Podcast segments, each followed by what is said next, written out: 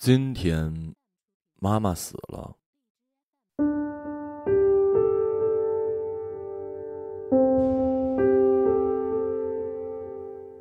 我非常确定是在今天上午十一点或者是十二点，我不知道。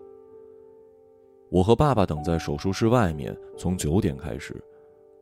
我们选择早上九点，是因为这个时间对我们三个人都合适。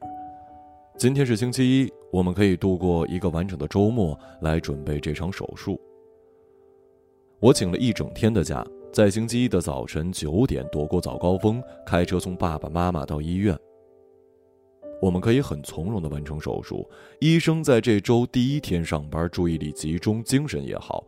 安娜也说，这是我们能想到最好的时间了。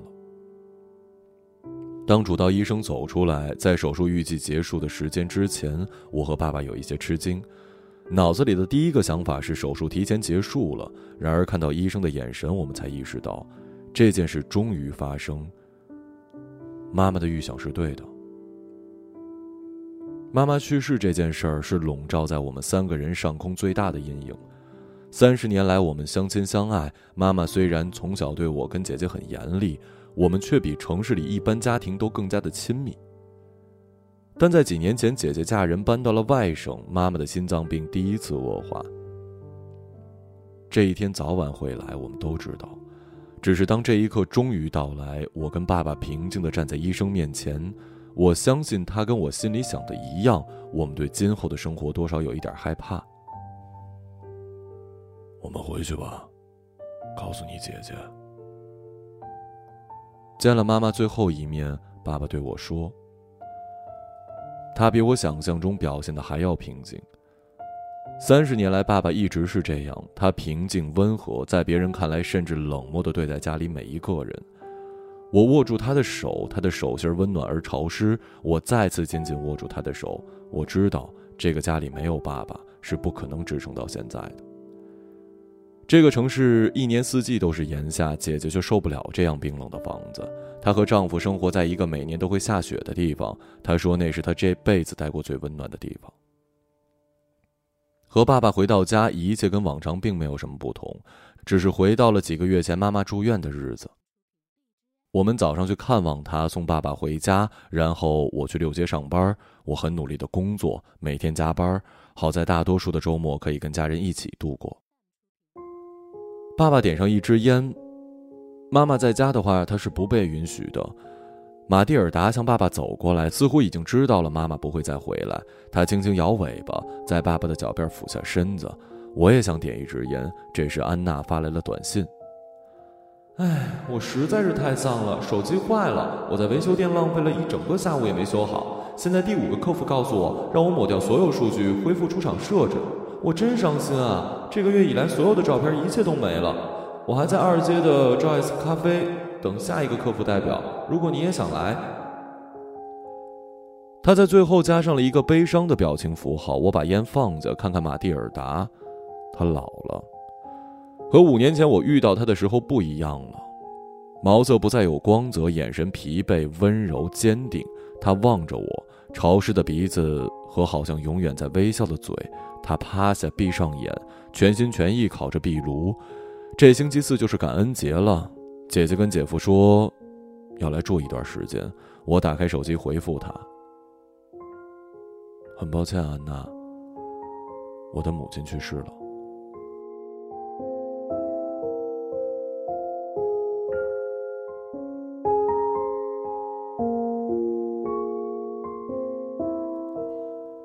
十一月的第一个星期五，我跟爸爸像往常那样带妈妈去医院复查。诊断报告出来，医生的眼睛突然暗淡下来。从那一天起，我们就开始计划妈妈的手术了。妈妈似乎并不想尽快给她的心脏开刀，她说：“等一等吧，等到感恩节，你姐姐就回家了。”那种不容置疑的口吻，就和我们小时候每周日上午妈妈不由分说带我们去教堂一样。从教堂出来，路过城北最好吃的一家甜品店，姐姐喜欢吃里面的红丝绒蛋糕，爸爸妈妈会坐下来吃一盒牛乳冰淇淋。他们说小孩子不能喝咖啡，就像小孩子不能骑两个轮子的自行车那样，所以我就坐在一边看他们吃冰淇淋和蛋糕。我只想喝咖啡。我就闻着店里面的咖啡香。妈妈问我要不要热巧克力，我说不要，谢谢妈妈。爸爸把我叫到阁楼上抽烟。萨姆，你知道，不能让你妈妈等到感恩节，对于她的心脏来说那太晚了。妈妈会听我们的吗？如果你姐姐能打个电话就好了。爸爸想让我去跟姐姐谈一谈。我打开电子邮件，又合上了笔记本电脑。我姐姐只有在需要和我倾诉的时候才会给我打电话，其余时间她有太多事儿要做：陪伴她周游世界的摄影老公，做家务、看报表。他们结婚多年没有孩子，所以并没有一个孩子叫我萨姆舅舅。手机亮了，是麦克的电话。麦克问我认不认识那个当警察的杰克。我想了想，说不认识。杰克有一个俄罗斯的朋友，他女朋友刚从达拉斯回来，想晚上出来喝一杯，你要过来吗？杰克的俄罗斯朋友的女朋友，这对我来说关系太远，我连杰克是谁都想不起来。而麦克永远像是一只社交圈子里的花蝴蝶，我却没他不行。因为在这个时刻，我不想再跟爸爸继续抽烟，我不想面对不由分说的妈妈，我不能给姐姐打电话。我低头看着壁炉边的马蒂尔达，她睡着了，她现在不想听我说话。行，麦克，我这就开车过来。我把车停在了迈克尔家的免费车库，上楼跟迈克和他的狗马克思打招呼。马克思是马蒂尔达最好的朋友，可惜他太年轻了，有时候不能理解马蒂尔达的柔情和苦闷，所以更多时间马蒂尔达只是温柔的趴在爸爸的壁炉前，而马克思和海边每一座宠物公园里的狗打成一片。麦克也是，他认识所有人，捷克、俄罗斯人，甚至俄罗斯人的女朋友。我在麦克家喝了一杯，和马克思道别。我们动身去了那间啤酒屋。这是我们最喜欢的啤酒屋之一。当我们想交谈，甚至认识新朋友的时候，如果心情不好或者过于的激动和亢奋，我们就走到啤酒屋对面的那间游戏室。那里热闹、嘈杂，让人狂乱。我们可以肆无忌惮的吸烟。我们花了二十分钟就走到了。在那里，我第一次见到了杰克。杰克跟我们问好。麦克说我们彼此一定见过，而杰克是一名警察。我只是做网络的，怎么可能认识呢？我们在长凳上坐下聊了几句。杰克刚刚跟他的西班牙妻子离婚。二十八岁的杰克比我们都年轻。两年前，单位派他到西班牙学习外语，没想到他领回了一位妻子。年轻的杰克为妻子换了一张绿卡，现在他又是独身一人了。麦克好像对杰克的前妻很感兴趣，就和我们从前一起工作时一样。麦克本来跟我一样都是工程师的。我们还有一个好朋友莱恩，如果莱恩现在在这里就好了，我也不至于无人交谈呢，也没人陪我抽烟。莱恩独来独往惯了，十一月正是他每年独自旅行的假期。他人在泰国喝着椰子汁儿，我却在夜色中看着杰克和麦克攀谈。麦克换的这份工作是好的，他早就应该做一名销售员了。而我跟莱恩比较像，给我们一台电脑，在漆黑的格子间里，我们就能各自快乐度过一整天呢。一个人的生活让我感到富足，即便是在爸爸妈妈的房子里，我也无法再听他们谈起西班牙的种种。我走去吧台，想再点一杯啤酒。这周末的第一个晚上人很多，我不愿意再花这么长的时间点一杯啤酒。我就干脆跟酒保要了两杯。我在吧台上坐了一会儿，啤酒屋外的灯串突然亮起来了。平时我很少注意啤酒屋里的灯串，直到今天，我突然感受到这灯光在夜色中有一些温柔的用意，就像马蒂尔达的眼睛。我盯着昏黄的灯光出神，直到酒保喊我。我小心地揣着两杯啤酒走下台阶，穿过人群，回到迈克尔他们交谈的长桌上。长桌上除了他们俩，又坐了另外第三个人。我走到麦克跟杰克的背后，停下来站了一会儿。我想，对面坐着的就是俄罗斯人，他身边应该是他的女朋友，看着也像是外国人。他女朋友对面，也就是杰克的身边，还坐着一个年轻女孩，她在跟俄罗斯人说着话，大概是女友一起带来的女伴吧。背对着我，我端着啤酒，慢慢绕过俄罗斯人的女友，走过俄罗斯人，在他身边坐下。我端详那位女伴。他长得跟俄罗斯人的女友很像，看上去来自同一个地方，却又不那么一样。女友长得丰满圆润，说话兴高采烈，还有性感的口音。她的女伴则是微笑着。我脑海中闪过妈妈和姐姐的脸，却定格在了马蒂尔达的眼睛。是的，这位来自异国的年轻女孩，她竟然长着一双我的年迈的狗的眼睛，温和有力、迷人的眼睛。望着他的女伴和俄罗斯人，显然他对身边的杰克毫无兴致。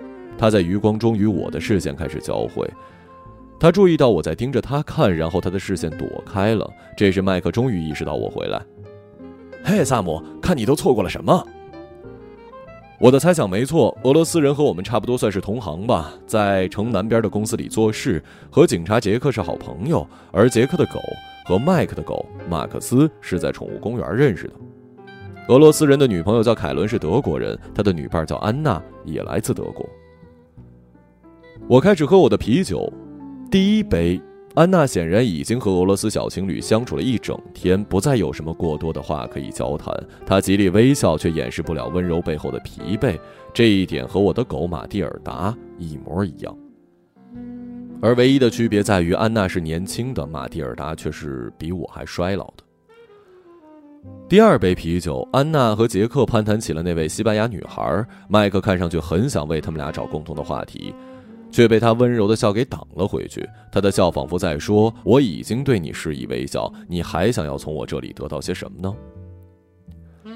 当我第二杯啤酒快喝完的时候，突然下雨了，人群开始往室内，至少有棚子的地方靠过来。我们的长桌被淋湿，大家开始找一个能够容纳六个人交谈的地方。啤酒屋中心的长椅上还有更多的小灯串，有遮挡，没有雨。也没有长桌，我们六个人在面对面的两张长椅上重新坐下来。安娜坐在了凯伦和我中间，她靠在凯伦肩上。凯伦和俄罗斯人调情，她无聊地陷在了人群里，却和整间啤酒屋格格不入。他要是能跟我吸上一支烟就好了。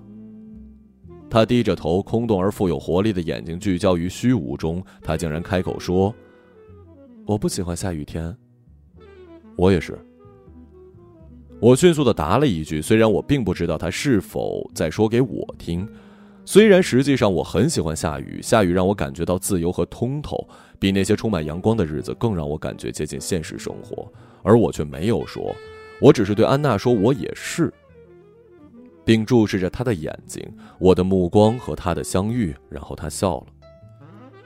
我不知为什么谈起下个月是我的生日，我有很多可以向他诉说的。妈妈病了，爸爸的烟瘾，姐姐幸福却让人感到疏离的婚事，我永远无法满足上司。而我却谈到了下个月我的生日，我就要三十一岁了。他笑了笑，然后移开了凯伦的肩膀。原来你是射手座，那我也告诉你一件事儿：感恩节是我的生日。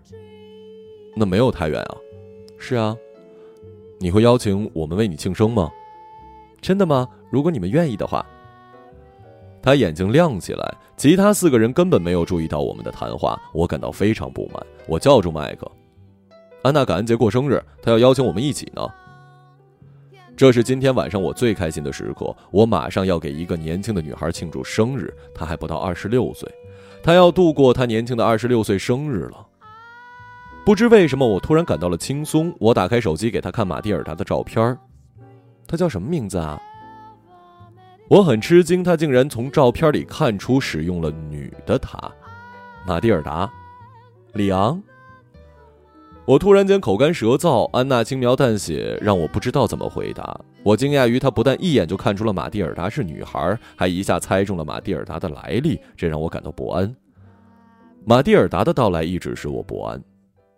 五年前，我一个人驾车到了达拉斯，在清晨回家的路上下起了大雨。我打开远光灯，开在德州漫长而荒芜的高速路上，我遇到了马蒂尔达。马蒂尔达望着我，就像每天在壁炉边一样。他望着我，他什么都不想从我这里得到，他仿佛拥有一切，他就那么望着我。无所图、无所回报的望着我，我也望着他。他的眼睛被大雨浇透的皮毛，他潮湿而受伤的前爪，他冷静而温柔的眼睛，他在夜色中望着我。他全身没有一处不是在对我说“带我回家”的，我却把他带走了。我治好他的伤，我想送走他。每当我想送走他，因为我知道我无法担负起一个灵魂，他就望着我，让我无所适从。他从不说话，从不渴望，从不想方设法从我这里获取什么，我却最终留下了他，我最爱的马蒂尔达。却几乎在同一时间，姐姐遇到了她的真命天子。三个月不到，她就远嫁，把妈妈留给了我和爸爸。有时候我觉得是坚定的马蒂尔达占据了本来属于姐姐的空间，或者是姐姐腾出来一个位置让给了马蒂尔达。我不知道，我至今不知道生活为什么这样推着我走。我想问他们每一个人，但我最终却只能跟马蒂尔达说话，因为我唯一确定的是，他无法离开我。迈克提议说：“我们去对面的游戏室吧。”我们六个人起身往那边走。麦克和杰克走在最前面，俄罗斯人和他女朋友拖着不走，然后相互抚摸亲吻。我和安娜自然地走在中间。她穿着一条黑色长裙，不像是这边女孩在酒吧的常见打扮。我注视着她，我们一起走进了烟雾缭绕的游戏室。我跟安娜靠在吧台上，我问她喝什么？你喝什么？不知道。你一般喝什么呀？我一般不喝酒。我给他点了一杯甜的苹果味的啤酒。他在我身边坐下来。萨姆，你会任何乐器吗？我不会。为什么呀？你长得像我的钢琴老师。我们开始大笑。他看上去喜欢我点的苹果味啤酒。麦克和俄罗斯人望向我们，然后又各自转过头。当我们六个人开始玩抽积木时，我感觉到我和安娜成了一个团队。我给他点了第二杯苹果味的啤酒，他开始对我笑了，眼睛里不再是空洞的温柔，而是浑身没一处在说：“带我走吧。”当安娜喝到第三杯苹果味啤酒时，凯伦抓着俄罗斯人的手，问他今晚要不要送他回家。他看看我，萨姆，你有车吗？有，在迈克尔家。不用了，你们先走吧，我再待一会儿。凯伦拉着俄罗斯人走了。我们剩下四个人：安娜、杰克、麦克和我，一起步行回到麦克家。当我终于意识到今晚会发生什么，我快步走向我的汽车，想用最快的速度去接安娜。当我打开车锁，我才发现，我现在很虚弱。我应该把她带到这儿。我小跑着回到了楼梯间，敲开麦克的门，看到客厅里马克思快乐地坐在安娜怀里，安娜一手抚摸他，一边认真地对麦克说：“你应该给他剪指甲了。”安娜看见我把马克思放到沙发上，马克思一下子跳下沙发，走到我的脚边我猜想他是闻到了马蒂尔达的气息。他走到阳台，望着夜晚的城市，潮湿的城市。你准备好了吗？他点头。那我们走吧。他在黑色连衣裙外面套了一件毛衣，双手插在毛衣兜，跟着我走了。他的毛衣湿漉漉的，含着雨水、烟草和苹果味儿。他跟我走了。我真羡慕麦克，他的阳台能看见风景。他边走边说：“我把车停在了安娜的公寓下，他把我带上楼，要进入他的房间，先经过阳台。我们在阳台站了好一会儿，我闻着他身上的苹果味儿。你看，我这里是没有风景的。不，你能看见风景。其实我并不能看见什么。”从他的阳台看过去，既不是河流，也不是雨水，更看不到远处的城市。他的视线里一无所有。他空洞而充满希望的眼神在这时又出现了。我们脱下潮湿的衣物，躺在他的床上。公寓的另一个年轻女孩和他的情人依偎在客厅的沙发。对不起，我不该叫你来。没有什么对不起的。我现在只想睡觉，什么都不想做。好啊。就像在冰冷的高速路上抚摸着马蒂尔达的后背、脖颈，她光亮而潮湿的毛发，温热的肚子。我亲吻她温柔而坚定的嘴唇和她弱小而饱满的双乳，亲吻她后背的绒毛，她温热的肚子。你不想要更多吗？我不想。他坚定的背过去，可我想要他。从我在夜色的灯串亮起时，我看到他的背影温柔轮廓时。从他说出里昂时亲昵的口音开始，我就知道这一晚我必须跟他共度。当我决定带他走，他就像马蒂尔达一样，从不拒绝我。第二天早晨，我们像是情人那样醒来，我从后面抱住他的肚子。有时马蒂尔达也会在清晨跳上我的床，我带他去喝咖啡、吃早餐。就像我们昨晚约定的一样，然后送他回家。我终于开车回到了爸爸妈妈的房子里。爸爸在客厅抽着烟，妈妈在床上看着杂志。他们不知道，谁也不知道我遇到了安娜。当我回到熟悉的生活，安娜好像从未存在。我在家休息了一个周末，然后开始上班，我才意识到，我只留给了她号码，却没有要来她的。我想麦克大概会有吧。但是，一想到他要问杰克要，杰克要问俄罗斯人要，俄罗斯人要问他的德国女友要，我就没有问麦克要。星期一回到办公室，我想把安娜的事跟莱恩说，他却还没有来。我经常羡慕他，羡慕他说走就走的旅程。虽然我们一样，已经忘记了上一次处在亲密关系中是什么时候，没有感情的羁绊。说起来，一个人应该可以随时上路的，可我却总是放不下一些什么，我说不清。我住在爸爸妈妈的房子，我姐姐说走就走，我却有了马蒂尔达。如果我走了，我妈妈谁来照顾？谁来陪爸爸抽烟？爸爸需要我跟姐姐沟通时，谁来给他打电话？马蒂尔达的一日两餐，爸爸能记住吗？他会带他去宠物公园吗？和马克思玩一会儿。莱恩走前一周问过我要不要跟他一起去泰国，我说你给我这么短的时间，我没法跟上司跟家人交代啊。他耸了耸肩。后来那晚发生的一切，我就再也没有跟别人提起过。我们公司唯一的一对情侣，最近刚升级为夫妻，并且马上要再升级为父母，邀请我周五下班后去露营。我想，也许真的没什么可交代的。我把手机调成飞行状态，和这对即将生产的夫妻在夜色中出发了。德州的夜空让人看见希望。我突然知道，为什么莱恩每年不由分说的一定要出来看看。我以为他迷恋的是异国情调、啤酒和年轻姑娘。当我躺在夜晚的山顶上，看见对面山坡上的牦牛，头顶是密布的星云，我们三个人像是孩子一样追逐着北斗七星，辨认自己的星座。那一刻，我突然不想回到文明社会。那位即将生产的妈妈看到山顶的一片乌云，他们让我打开手机看看天气预报。我不情愿地回到车里，把手机取消了飞行状态。我看见了安娜的短信：“嗨，萨姆，我是安娜。我又看了一遍《杀手里昂》，你还好吗？”我突然在星空下面开始想念他。如果他能在我的身边，该多好啊！我们肩并肩的躺在牦牛对面的山坡，寻找射手座的星云，像我的同事夫妻一样。我想抚摸他的后背，他温暖的肚子，他的嘴唇，他最让我想念的一切。我回到家，躺在床上，对安娜的思念开始升级，我却不知道该如何表达我的欲望。我给她打了长长的短信，说起牦牛和星云，我却无法谈起杀手里昂和他的马蒂尔达。我至今不知道自己为什么要留下马蒂尔达，他的眼神令我悲伤羞愧，让我无法面对自己，我却收养了他。我不得不留下他，因为我无法留下自己的姐姐。我的姐姐青春后期一直跟父母不和。她十四岁那年，曾经用最恶毒的话诅咒过妈妈，因为妈妈光明正大、不由分说的观看了她的日记。尽管爸爸用了二十年替妈妈向她道歉，她都永远不能原谅。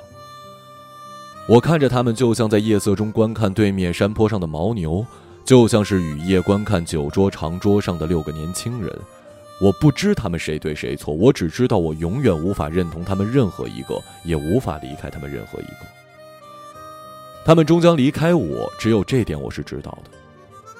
我无法向安娜表达我的欲望，我害怕她终将离开我。她的嗅觉像是马蒂尔达一样的敏感。他能轻易捕捉我的欲望，他用空洞的眼神表达他的欲望，他用神秘的气息散发他的欲望，他对我的欲望，他对爱的欲望，他用力爱着这个世界，我却躲躲藏藏。如果我找一个位置，我宁愿当初永远停留在他的身后，抚摸着他柔软温热的背脊，他散乱的长发，他用来表达的爱，他的一切。我决定接受他的邀请，星期天下午，在 Joyce 咖啡见。他直视我的眼睛，又好像从正面把我看穿。他的目光落在我身后的夕阳或者是高楼上，却从不在我身上停留一秒。他用力地看着我，就像要永远地把我记牢。这样的感觉竟没有让我感觉出一丝不安。我迎面感受着他的目光，他炙热的目光，他充满欲望却空洞的目光。我们到河边走走吧。我顺从的跟着他，却意识到我在这座城市生活了三十年，而他只是一个陌生的旅人。当我们穿过大桥，穿过钟楼，来到河边的栈道，我突然变小了，小到姐姐还不满十四岁，小到爸爸还没有吸烟成瘾，小到妈妈还是一个年轻、美丽、温柔的女人。这座城市的冬天也很温暖。我们一家四口走在河边的栈道。妈妈手推着一辆带有辅助轮的儿童自行车，我骑在上面，姐姐在前面跑。我们穿过小桥，妈妈开始追不上我。我和姐姐一起朝着夕阳的方向往城市那边奔跑。在太阳隐没的湖水前，在野鸭和天鹅还未归巢之前，在撑船钓鱼的人们还没有上岸之前，我们绕回到独木桥。我倒着骑，轮子向反方向旋转。我看着姐姐追着我倒着跑，她的轮廓渐渐融合在对岸的夕阳里。安娜靠在我的肩上，注视着夕阳。当挂在天上的太阳和湖面上的太阳越来越近，她回头望着我。当她转身再看太阳的时候，天空忽然暗下去了。落日了，咱们回去吧。我们像是情侣一样坐在甜品店里等着红丝绒蛋糕，我感受到一阵快乐，这种快乐非常真实，充满我的肠胃。我想回家拥抱我的马蒂尔达，我很难想象如果没有他，这些年会是怎么样。告别时，我抚摸安娜的背，这时距离她生日还有四天。我说：“安娜，再会，我们下星期见。”再会，萨姆，你妈妈会没事的。星期一早上，这是我们能想到最好的时间了。我开车回到爸爸妈妈的房子，爸爸在妈妈的床前吸烟，妈妈还在看他的杂志。萨摩，你姐姐刚才给我打过电话，她说他们星期四就回来，让你明天下午别去上班了，好好陪着妈妈。刚做完手术，身子弱。行，爸。我拥抱着我的爸爸妈妈，给姐姐回了消息，谢谢她打电话来。我给我的上司发了邮件，明天请一整天的假。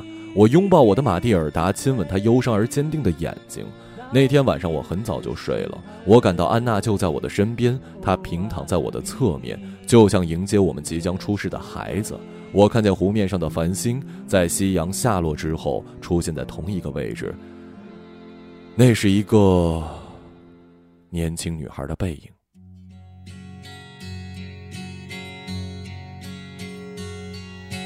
Yesterday. All my troubles seem so far away. Now it looks as though they're here to stay.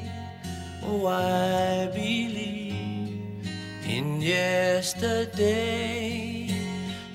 一个朗读者，马晓成。